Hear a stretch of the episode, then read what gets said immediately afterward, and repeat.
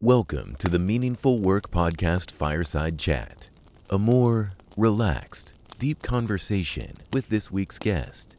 So grab a coffee, a cigar, or whatever gives you the feels, and get ready to laugh and learn. Here's your host, Josh Schneider. So, everybody, you listened earlier this week uh, where Ryan and I were talking. Um, and and kind of talking in in kind of a, a more structured, short, uh, punchy way. Loved some of the insights that Ryan gave, and so um, here Ryan and I just continue on in our conversation for a little bit, and uh, and just kind of talk about maybe some of the things that are meaningful or important to us. And uh, you listen as long as you like. And uh, so Ryan, I, I got to say, I mean, we've been we've been friends for the better part, I think, of of two years, coming up on two years. Um, you know, we've we've stayed connected here and there, and uh, a couple weeks ago, we got to to hang out for an entire weekend, and uh, I, so I know you you moved from Australia to the United States, and you brought you brought a special cub named Doug with you. Um, how black and white was it for you to travel with Doug or to leave Doug behind? My mum, uh, you know, I, I have a text me when you get there, mum. And if you don't text her when you get there, you get a text message five minutes after your estimated time of arrival uh, asking for a status update.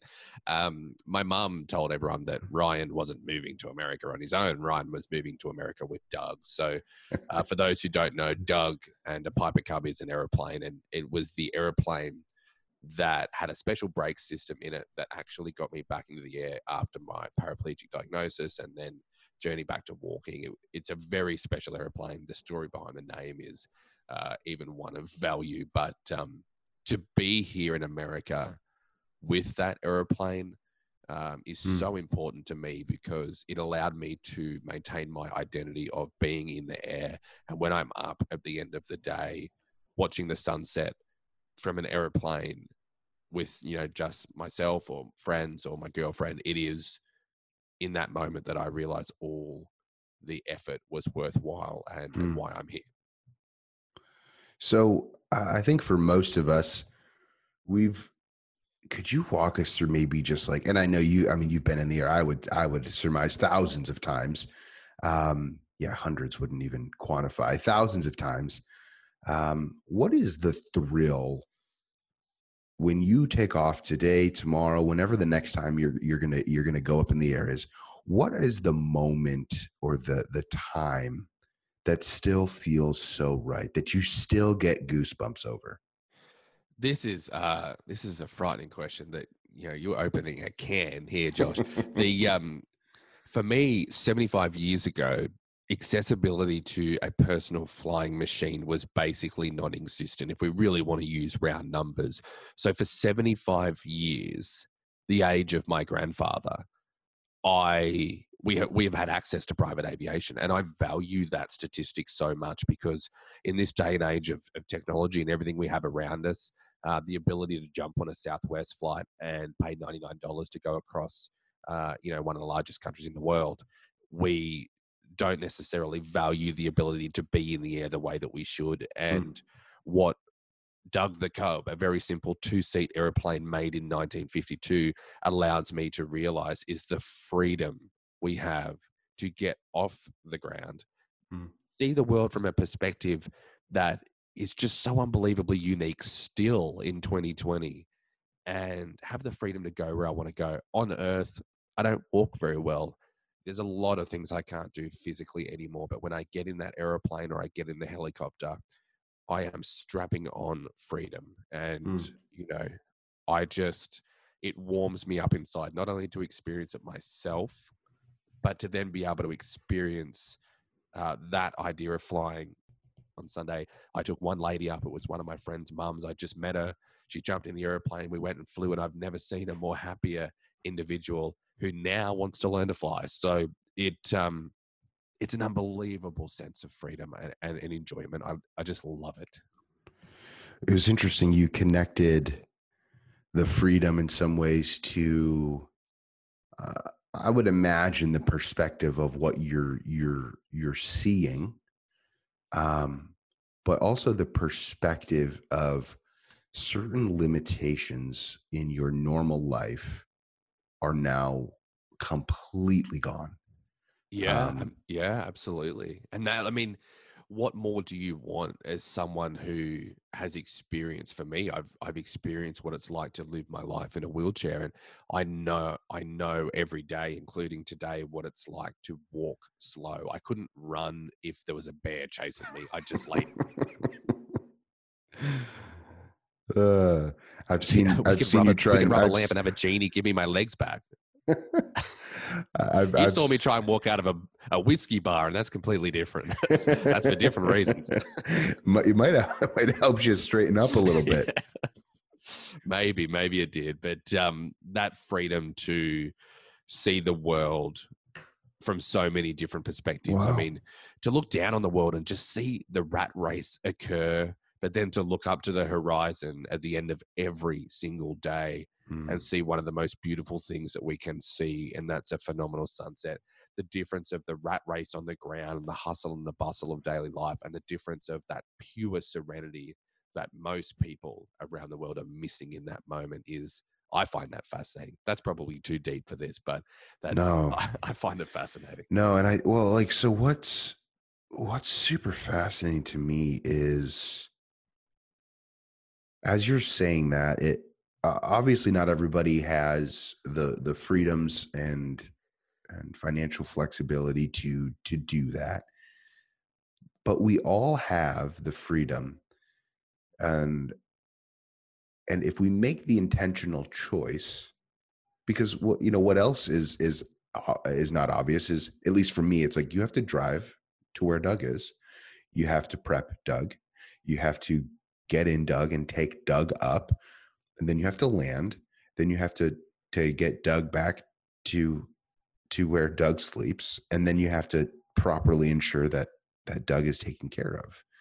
That's a tremendous amount of time um that you that so uh, like as i'm hearing that it's i'm i'm hearing two things. One you're committed to getting this feeling and and one of the things that i i think about is feelings are the language of the body. Thoughts are the language of the mind. Feelings are the language of the body. And so every time you're doing this you know you're creating a feeling that's communicating something to you to your body um, which is which is just inspiring you motivating you keeping you moving forward giving you this perspective um, but for those of us that that can't just hop, in doug and, and and go up in the air and get at least a visual uh, experience or visual perspective we can take the time to craft whatever that is. And as you're saying that i'm like man like there's uh, i know that there are certain types of music that trigger me in a way where my emotions are evoked at such a high level.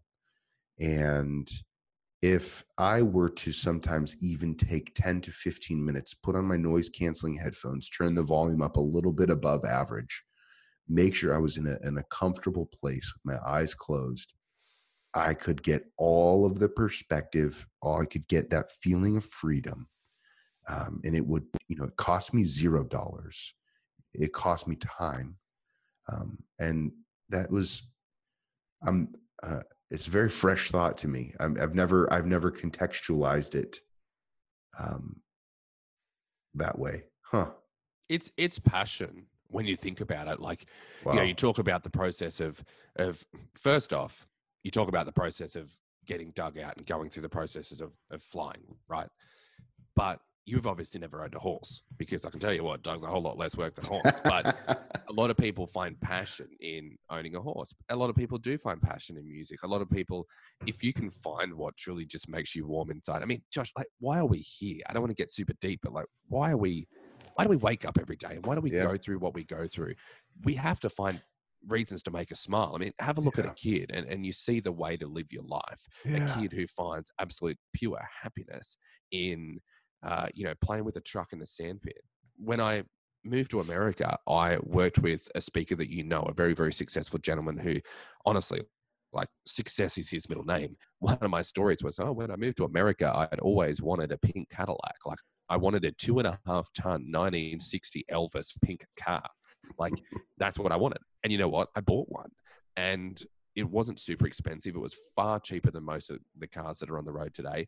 But I bought this car and I named it Flow.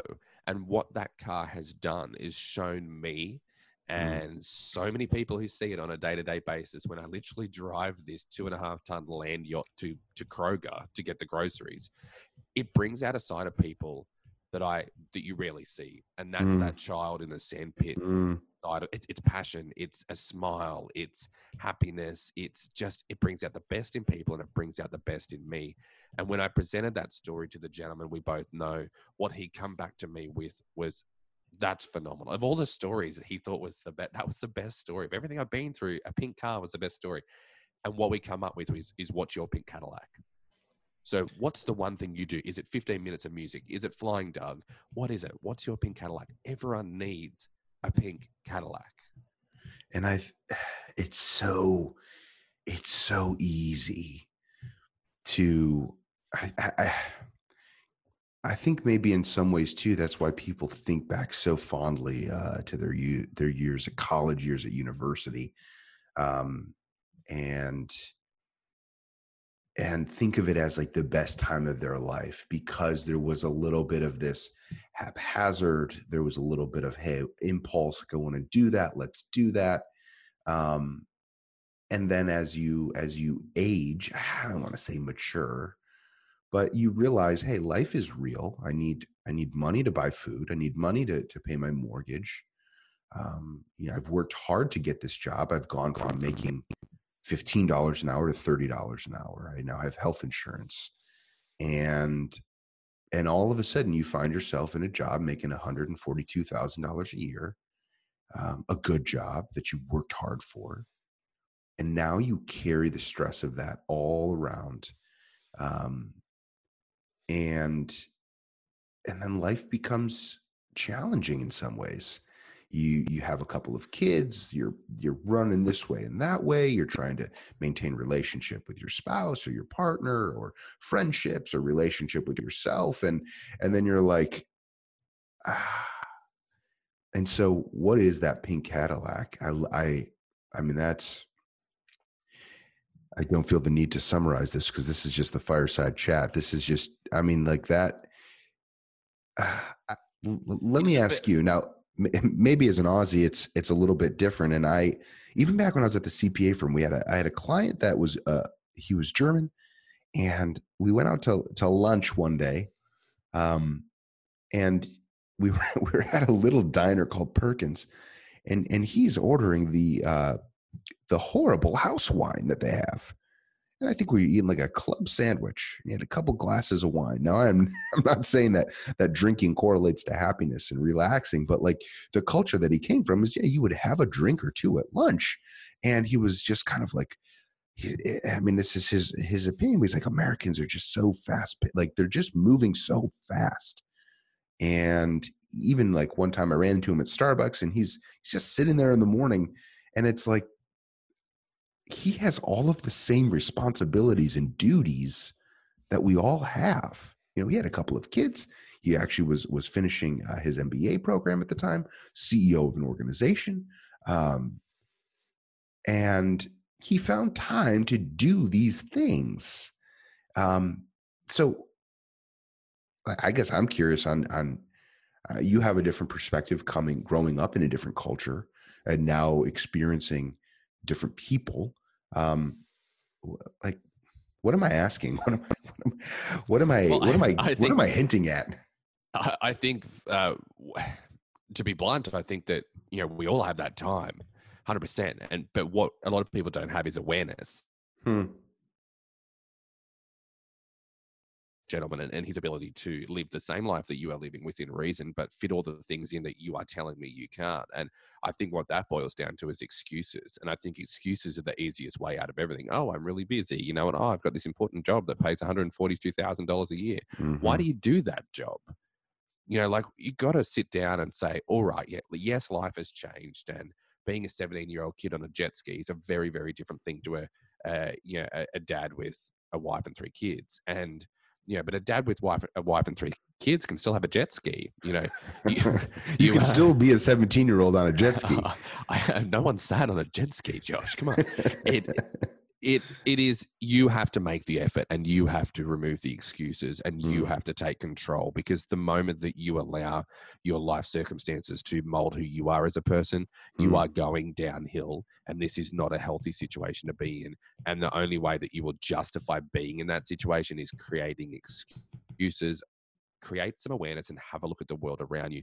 The the Australian way of life, any more laid back, we'd be lying down, you know, like, do you want to have a drink at breakfast? I'd love a drink at breakfast. You know, like it's it's a very, very casual lifestyle. There are negatives to that, the tall poppy syndrome, the don't tell me how to live my life kind of approach of Australia in in in many cases. Um, you know, America is a very entrepreneurial, growth based, success based. Let's kind of help as many people as we can kind of you know environment you go mm-hmm. over to italy and they just like to have naps and drink wine and eat pasta which i think i'll probably move to italy after nashville but it what we can see though is in the same way that you took all the best elements uh, from your teachers at school we need to take all the best elements from the world around us we live in a world where we can you know literally zoom into the backyard of someone's house in bolivia if we want but it we have to look at that and say we can see the world we can see how people live we can admire other people's way of way of life.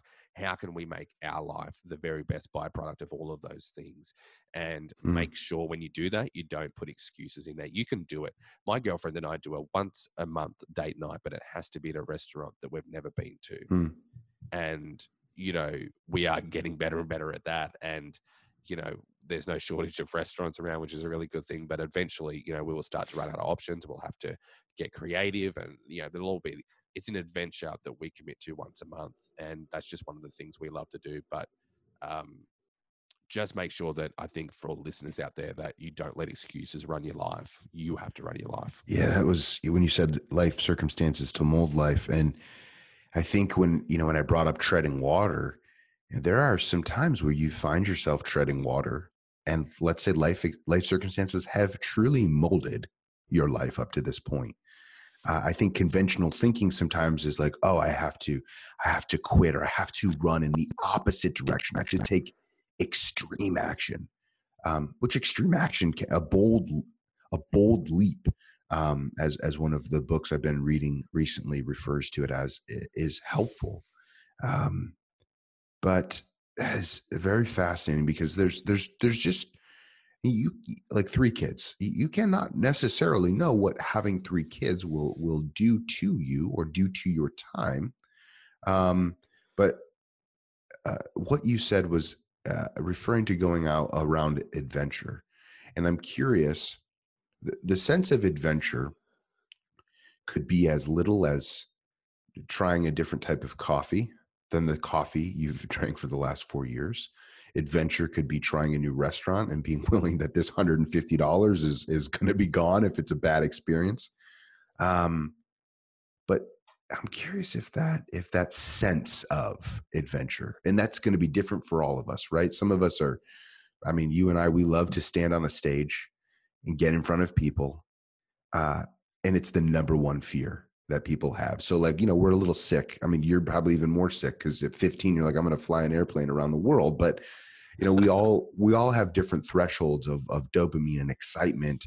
Um, but the need for excitement, uh, uh, for adventure, that's, uh, you've said a lot of things that have made me, um, made me sit here and go, huh, like you're, uh, one of my favorite little stories or, or I think so one of my friends is a is a certified sommelier um, and so you know in the wine world like he's he's he knows what he's talking about. And when we're tasting wine together he'll be like hey josh uh, do you taste that green pepper on the back of your tongue on the right side? And i'm like nope i taste delicious wine. He's like he's like no taste it again. And i'm like oh my gosh that is green pepper. And i some of the and, and that to me is like it can be an aha moment but it's aha because you now have the context or the verbiage. I think so many of us in life we experience things we feel things we we, we can sense good from bad right from wrong. Um, this is working for me this is not working for me. Um, but when you when you have language or a story and I, i'm i'm very intrigued around that like you know how do you how do you still have adventure?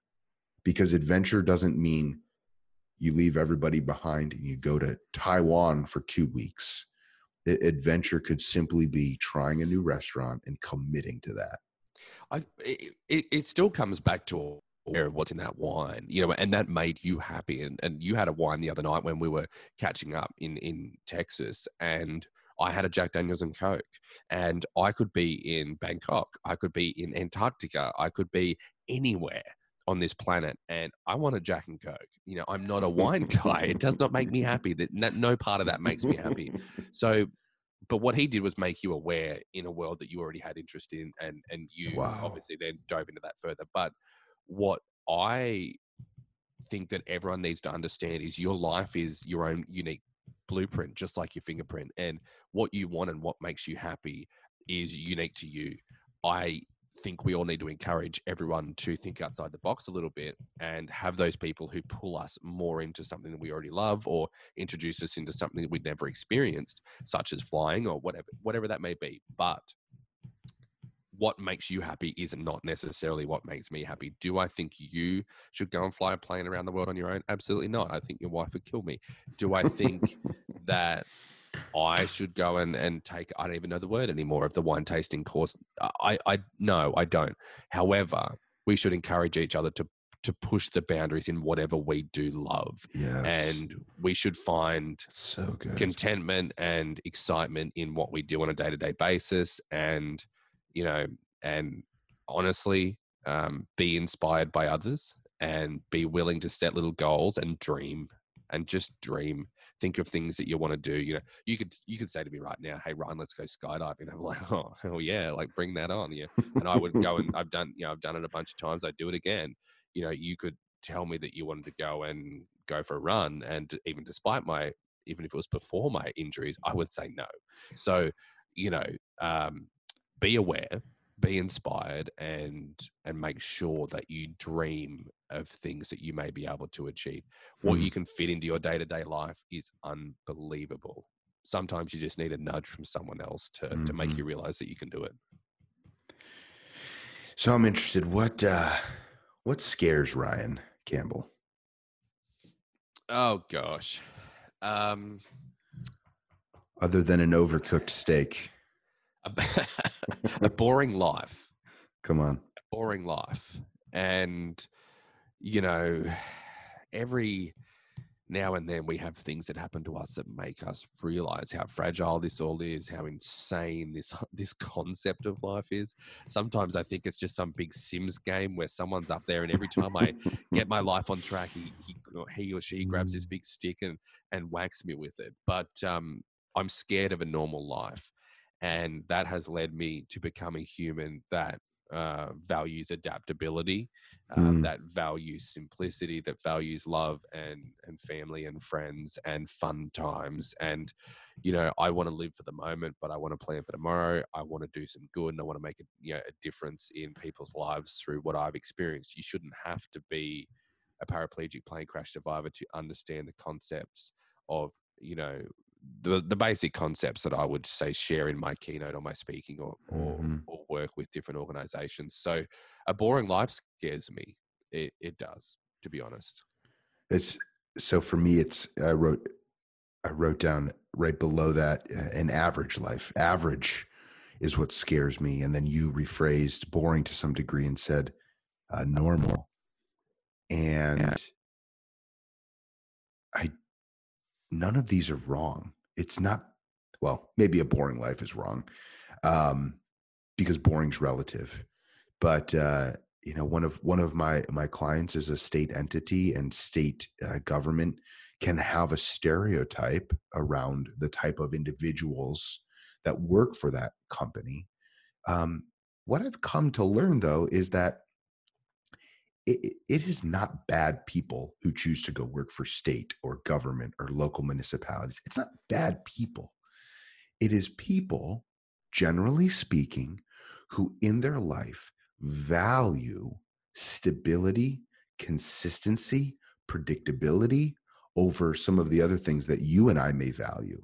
Now, I don't think that they've thought through that, or I, I mean, it's maybe some people have, but there's a resonance there's something that draws them to that and so it's when we're saying an average life or a normal life it is in no way saying that that is a negative thing um, but i think for for certain individuals it's eh, like i when i when i feel that anybody can do what i'm doing then i'm like i want to hit the eject button um, where other people they're like oh, i've established in this i'm doing this i've got my rhythms and my patterns and my routines and now it's time to groove in. I'm like next.